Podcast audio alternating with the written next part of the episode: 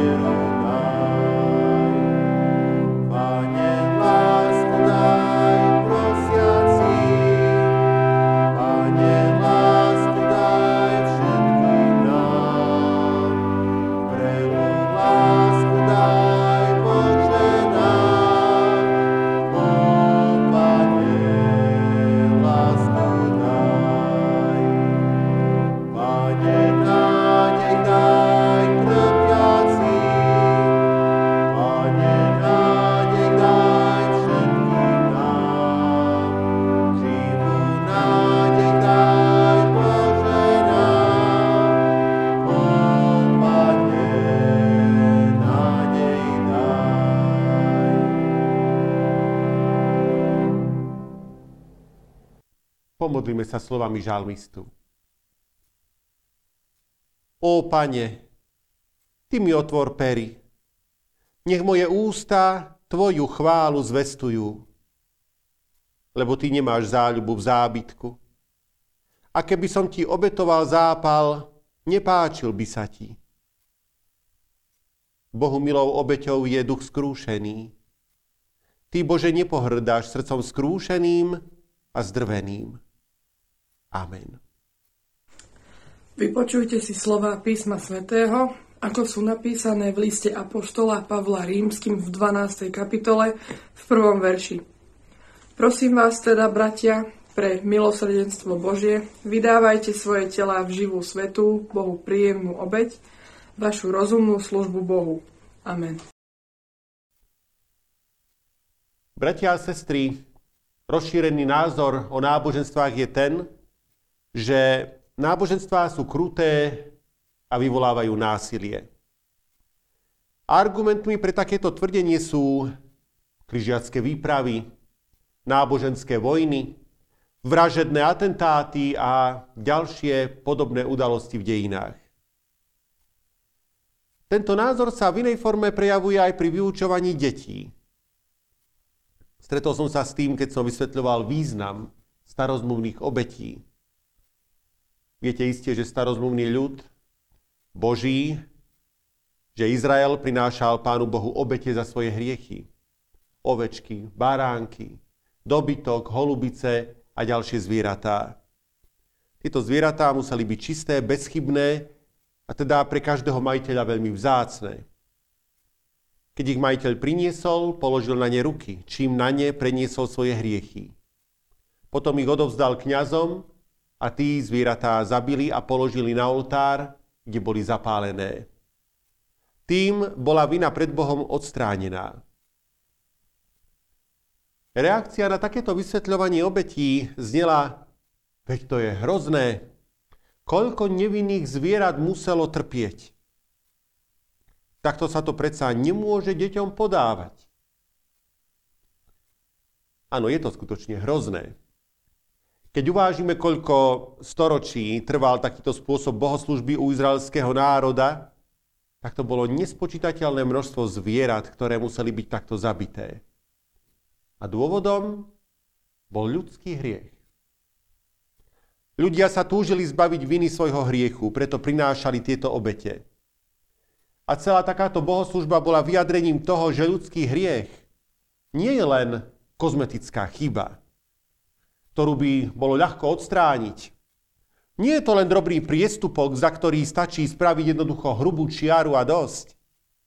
Ľudský hriech je vzbúra proti Bohu. Je to vzbúrenie sa proti Božej vôli, proti jeho stvoriteľskému poriadku.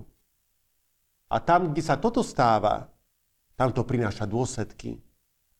V podobe zvierat napríklad, ktoré si to odnesú, ale aj v podobe vojen, ktoré ničia životy ľudí a krajiny a prírodu, v podobe rozvodov, ktoré ničia životy rodičov a detí, v podobe zničeného životného prostredia a tak ďalej. To sú dopady hriechu. Hriech ničí dobré veci okolo seba. Zanecháva hrozné následky a obete sú toho vyjadrením. Čo teda povieme? Je náboženstvo násilnícke? Je Boh krutý? On sám sa na viacerých miestach písma vyjadril, že nechce obete, ale túži po úprimnej poslušnosti. A že mu je skutočne ľúto každého jedného hriechu, každej jednej neposlušnosti, každého nevinného života i toho zvieraťa. Že to tak je, dokázal, keď poslal dokonalého baránka Pána Ježiša Krista. On priniesol obeť za nás raz navždy.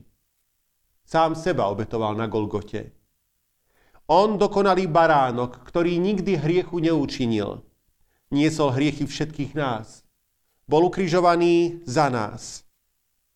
Umrel spolu s našimi hriechmi a potom na tretí deň vstal z mŕtvych. On priniesol obeť, ktorá stačí raz navždy.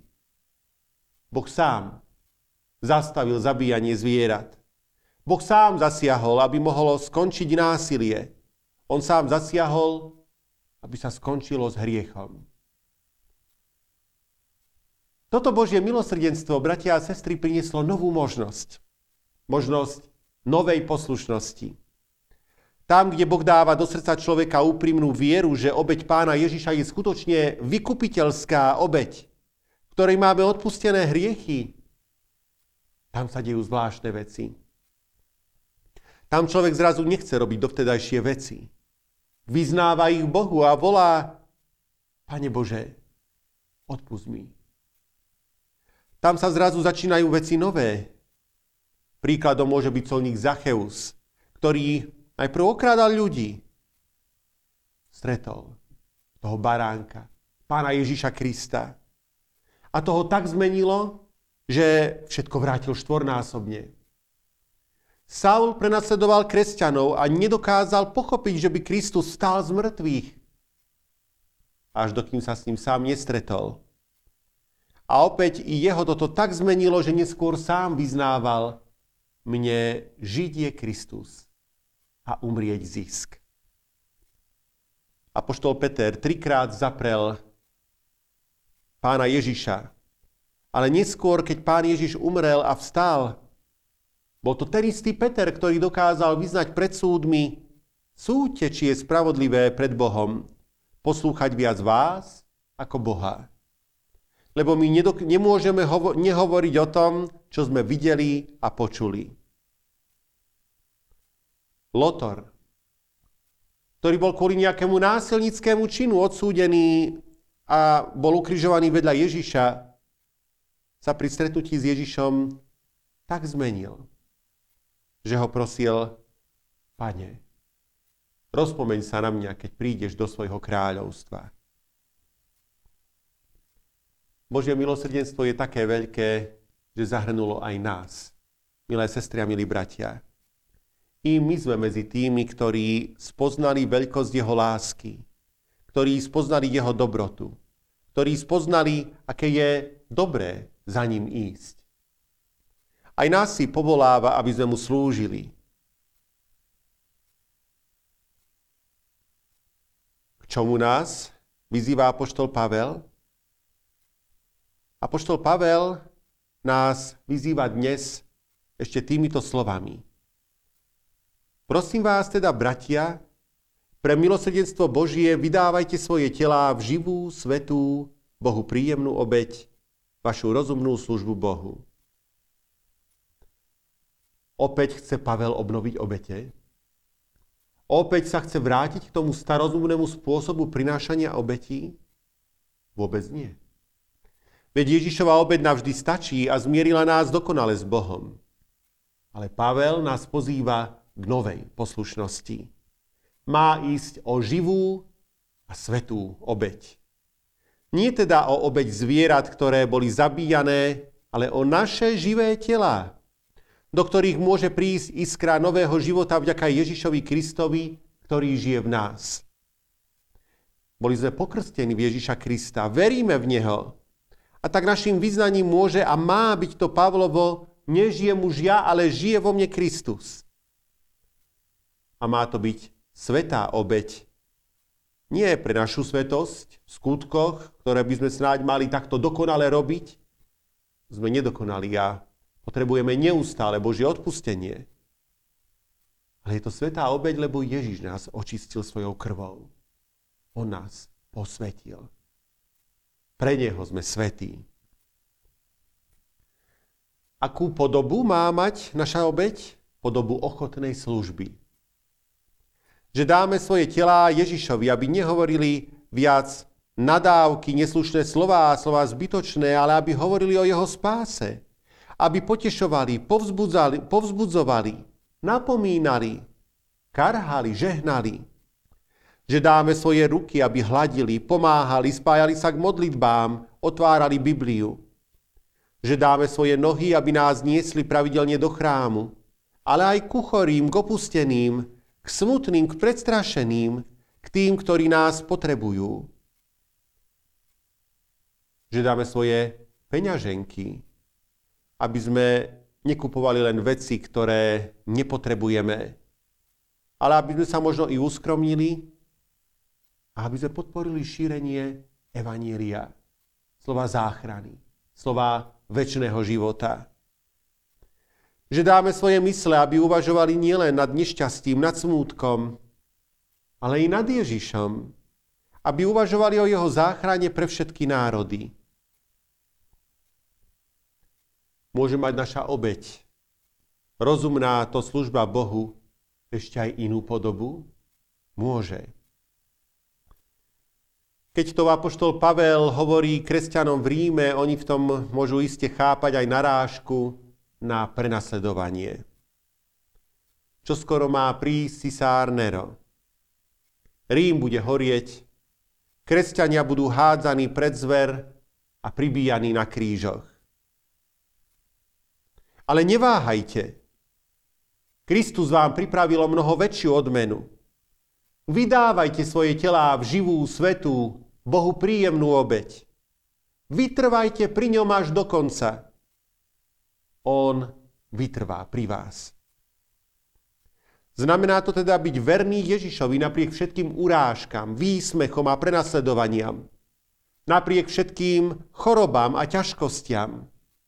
I keby som mal o prácu prísť, či o priazeň mojich najbližších, mám stále Ježiša.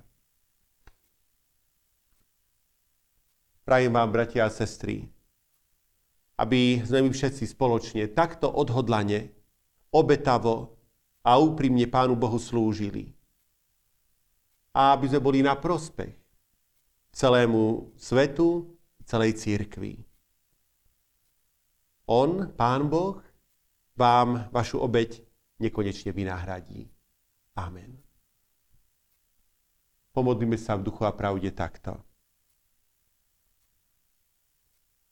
Milý Pane Bože, Otče milosrdný a láskavý Pane, Tvoja láska a Tvoje milosrdenstvo presahujú všetko naše chápanie a sú nesmierne.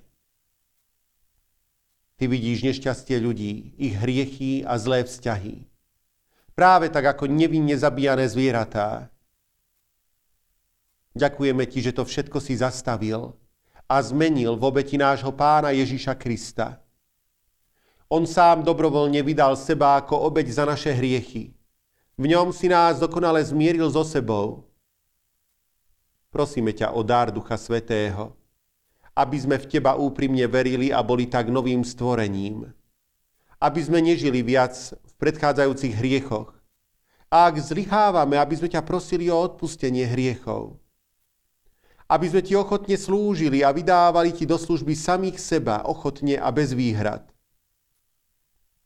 A tiež ťa prosíme, ak by na nás mali prísť pre našu vieru ťažkostí, prenasledovanie či dokonca smrť, i vtedy stoj pri nás a mocne nás posilni, aby sme nevá- nezaváhali, ale mali vždy pred očami nebeskú odmenu, ktorú si nám pripravil. Tá vynahradí všetky trápenia a nešťastia tu na zemi. V tomto požehnávaj všetkých nás. Tým sám nás ochraňuj a dávaj nám pravú múdrosť. Amen. Otče náš, ktorý si v nebesiach, posväť sa meno Tvoje. Príď kráľovstvo Tvoje. Buď vôľa Tvoja, ako v nebi, tak i na zemi. Chlieb náš každodenný daj nám dnes a odpúšť nám viny naše, ako aj my odpúšťame viníkom svojim. I neuvoď nás do pokušenia, ale zbav nás zlého, lebo Tvoje je kráľovstvo, i moc, i sláva, na veky. Amen. Sláva Bohu Otcu, i Synu, i Duchu Svätému, ako bola na počiatku, i teraz, i vždycky, i na veky vekov. Amen.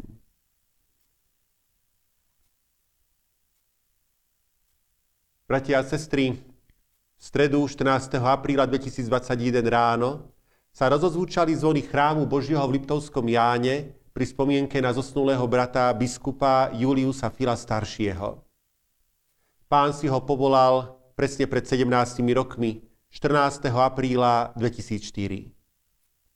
Doktor Július Filo starší sa narodil sedemnásteho decembra tisícdeväťstodvadsaťjeden v Liptovskom Svetom Jáne. Po štúdiu na Slovenskej bohosloveckej fakulte v Bratislave od roku devätnásťstoštyridsaťsedem až do odchodu do dôchodku nepretržite pôsobil v cirkevnej službe. Najprv bol kaplánom v Martine, potom vyše štyroch rokov farárom na Vyšnej Boci, odtiaľ v roku devätnásťstopäťdesiatdva prešiel za farára do Veľkej Pripoprade, kde vykonával aj funkciu konseniora. Keď bol zvolený za biskupa východného dištriktu Evanjelickej cirkvi augsburského vyznania na Slovensku, od roku devätnásťstosedemdesiat pôsobil v Košiciach ako biskup a súčasne farár Košického evanjelického cirkevného zboru. Od roku dvetisíc žil opäť v rodnej obci.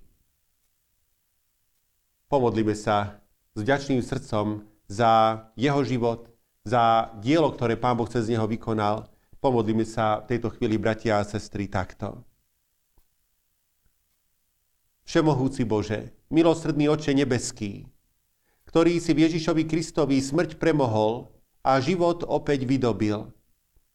Ďakujeme Ti srdečne, že si nášho zosnulého brata biskupa, na ktorého si pri výročí jeho úmrtia spomíname, uznal za hodného slúžiť Ti svojimi darmi v Tvojej cirkvi. Ďakujeme Ti za jeho službu, za svedectvo jeho slov i skutkov, ktoré o Tebe vydával. Poteš všetkých, ktorí na neho so smútkom spomínajú, a spoj si nás všetkých v spoločenstvo svojej služby, v horlivosti, obetavosti a láske. Pane náš skriesený a požehnaný, teraz i na veky vekov. Amen. S radosťou vám oznamujeme, bratia a sestry, že od devätnásteho apríla sa opäť otvoria dvere Evanjelického chrámu Božieho v Liptovskom Jáne pre verejnosť a budú sa konať služby Božie, a to nasledovne. Vo štvrtok budú bývať stretýždňové služby Božie o osemnástej hodine v Evanjelickom kostole v Liptovskom Jáne. V nedeľu to budú hlavné služby Božie, takisto v Evanjelickom kostole v Liptovskom Jáne, ktoré sa však budú v nedeľu konať dvakrát, a to o deviatej pre Beňadikovú, Podtureň a Uhorskú Ves a o desiatej hodine pre Liptovský Ján. Je pritom potrebné dodržať aj nasledovné podmienky. V interiéri sa môže služieb Božích zúčastniť maximálne dvadsaťpäť osôb, teda pri dodržaní podmienky jedna osoba na pätnásť metrov štvorcových. Je však zabezpečené aj sedenie a ozvučenie pred kostolom, kde však takisto treba dodržiavať e, takúto hustotu a vzájomné rozostupy. Použitie dezinfekcie je taktiež povinné, rovnako aj prekryté horné dýchacie cesty. Služieb Božích sa nemôžu zúčastniť osoby s príznakmi respiračného ochorenia alebo osoby v karanténe. Čo sa týka povinnosti mať negatívny test, pravidlá sa v tejto chvíli neustále menia, takže vás prosíme, aby ste sledovali aktuálne informácie v médiách. Máme radosť, že aj napriek obmedzeniam opäť je tu možnosť sa naživo stretnúť a budovať tak spoločenstvo cirkvi, rodiny Božích detí. V týchto dňoch prebiehajú zápisy na základných školách. Zároveň sa blíži čas, kedy sa rodičia budú rozhodovať, či zvoliť pre svoje deti na budúci školský rok aj náboženskú výchovu ako vyučovací predmet. Preto sa na vás, milí evanjelickí rodičia, obraciame s prosbou, aby ste na to pamätali a prihlásili svoje dieťa na evanjelickú náboženskú výchovu. Je to nielen spôsob, akým môžeme vyznať verejne svoju vieru v Pána Boha, ale zároveň je to príležitosť priviesť deti k poznaniu Pána Boha, biblických príbehov. Nakoniec, pri krste svetom sme aj sľubovali výchovu našich detí vo viere Pána Boha. Vyučovanie náboženskej výchovy sa deje zábavnou formou. Deti majú k dispozícii moderné učebnice, využíva sa aj moderná počítačová technika. Deti sa učia piesne, hrajú sa rôzne hry a v tvorivých dielniach vyrábajú tiež rôzne zaujímavé veci. Prijali sme nasledovné milodary. Etela Hvizdošová z Uhorskej Vsi posiela pre potreby cirkevného zboru milodár desať eur. Anna Perašinová z Beňadikovej posiela pre potreby cirkevného zboru milodár desať eur. Anna Pipíšová z Beňadikovej posiela pre potreby cirkevného zboru milodár desať eur. A rodina Melnová z Liptovského Jána posiela pre potreby cirkevného zboru milodár osemdesiat eur. Ďakujeme za všetky prijaté milodary a ďakujeme aj všetkým pravidelným darcom, ktorí každý mesiac pravidelnou platbou podporujú náš cirkevný zbor. Príjmite požehnanie. Pán Ježiš hovorí: Moje ovce počúvajú môj hlas. Aj ja ich poznám a nasledujú ma. Ja im dávam večný život a nezahynú na veky. A nikto mi ich nevytrhne z ruky. Amen.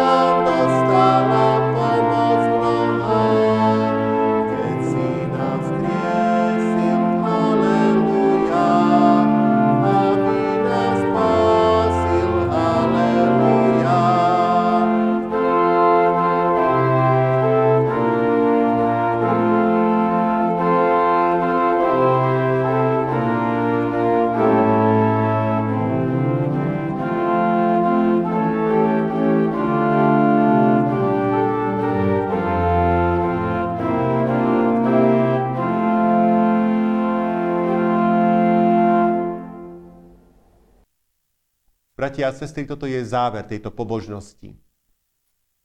Prajem vám požehnaný týždeň pod vedením nášho Pána a Spasiteľa Ježíša Krista.